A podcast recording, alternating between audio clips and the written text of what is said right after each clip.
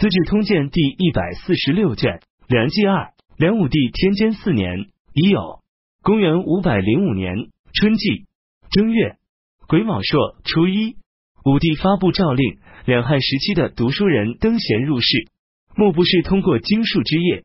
他们都信奉大雅之道，个个饱学，因此能立功名，成大业。魏晋以来，世人浮华放荡，而儒教衰败，风节得不到树立，当是其根本原因。所以可以设置五经博士各一人，广开馆语，招纳后进。于是江鹤及平原人名山边，吴兴人沈俊。建平人颜值之补为博士，让他们各主持一馆，讲学执教。每馆有好几百名学生，由朝廷供给口粮等生活资用。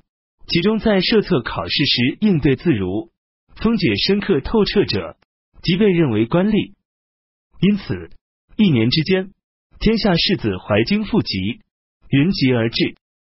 贺氏贺寻的玄孙，朝廷又挑选学生。送他们去会稽云门山跟从何印接受学业，命令何印选拨门徒中通晓经学、品行优秀者，把他们的姓名上报朝廷。朝廷又分遣博士祭酒巡视各州郡的力学情况。原先，乔国人夏侯道迁以辅国将军的身份随从裴叔业镇守寿阳，担任南乔太守，因与裴叔业不和。于是就一个人骑马奔投了北魏。北魏任命夏侯道迁为骁骑将军，随从王肃镇守寿阳。王肃指派夏侯道迁驻守合肥。王肃去世，夏侯道迁丢下戍所来投靠南朝，随从梁秦二州刺史庄丘黑镇守南郑。庄丘黑任命夏侯道迁为长史，兼汉中太守。庄丘黑死后。朝廷诏令都官尚书王真国为刺史，没有到任，夏侯道迁便私下里与君主考成人江陈之等人密谋投降北魏。早先之时，北魏镇守求池的将领杨灵真反叛北魏，来投奔南齐。南齐朝廷任命他为征虏将军、甲午都王，让他协助戍守汉中，手下共有不取六百人。夏侯道迁很害怕他。梁武帝派遣左右心腹吴公之等人出使南郑，夏侯道迁便杀害了使者，又发兵袭击杨灵真父子，斩了他们，把他们的首级连同武帝派来的使者的首级一并送到北魏。白马的戍主尹天宝得知这一消息之后，带兵去袭击夏侯道迁，打败了夏侯道迁的将领庞树，于是围困南郑。夏侯道迁向帝王杨少先、杨吉起、杨吉义求救，都不予理睬。只有杨吉义的弟弟杨吉朗带兵去援救夏侯道迁，向尹天宝发起了攻击，杀了他。北魏任命夏侯道迁为平南将军、豫州刺史、封县侯，又任命尚书邢鸾为镇西将军和都督梁、汉州军事，并让他率兵前去赴任。夏侯道迁接受了平南将军一职，辞掉了豫州刺史之职，并且要求封为公爵。宣武帝不准许。辛亥初九，梁武帝在南郊祭祀，并诏令大赦天下。乙丑二十三日，北魏任命骠骑大将军高阳王元雍为司空，加封尚书令广阳王元嘉仪同三司。二月丙子初五。北魏封荣昌世子梁弥伯为荡昌王。武帝策谋讨伐北魏，壬午十一日，派遣卫尉青阳公，则率领宿卫兵堵塞了洛口。元辰二十一日，胶州刺史李凯占据了州城，反叛朝廷，长史李讨伐，并平定了李凯的反叛。北魏巡峦到达汉中，对各城堡发起了攻击，所向无敌，无坚不摧。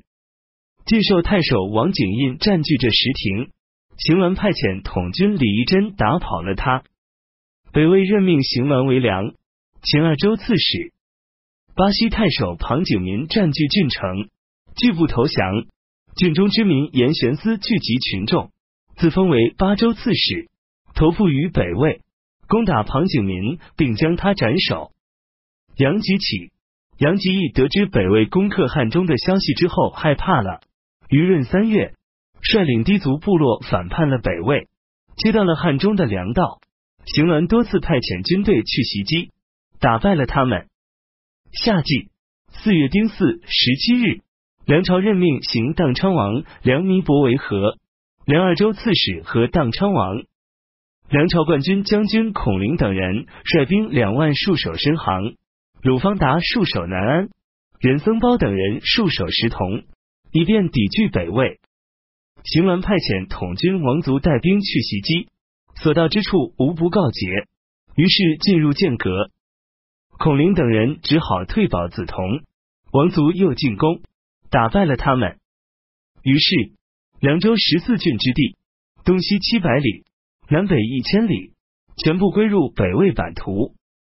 起初，益州刺史邓元起因母亲年老而乞求归还故里，朝廷下诏征调他为右卫将军。另以西昌侯萧渊藻取代他益州刺史之职。萧渊藻是萧渊义的儿子。夏侯道迁反叛之时，尹天宝派使者持告邓元起。等到北魏侵犯晋寿之时，王景印等人也遣使去向邓元起告急。众人都劝说邓元起急速前去援救，邓元起却说：“朝廷离这里万里之遥，军队不会很快就会来到的。”如果入侵的寇贼进一步城事，方才需前去讨伐一当，而都帅之任，除了我还有谁呢？所以何必现在就匆匆忙忙的前去救援呢？朝廷诏令邓元起代理都督征讨诸军事，让他去援救汉中。但是此时晋寿已经沦陷了，萧渊早将要抵达，邓元起营造回去时的行装。他把粮资储备和各种器械兵仗搜罗一空，心危不胜。萧元藻入城之后，见到这一情形，对邓元起怀恨在心。萧元藻要邓元起的良马，邓元起却对他说：“你一个年少郎君，要马干什么呢？”萧元藻无比愤怒，借邓元起酒醉之机，杀了他。邓元起的部下把城围住，痛哭主帅。就问主帅被杀之缘故，萧元早对他们说：“天子有诏令。”众人才散去了。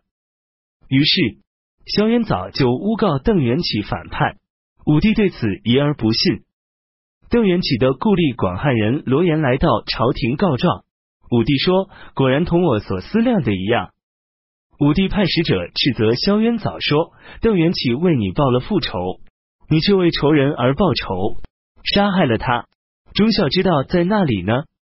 于是贬萧渊藻号为冠军将军，赠邓元起征西将军，谥号为忠侯。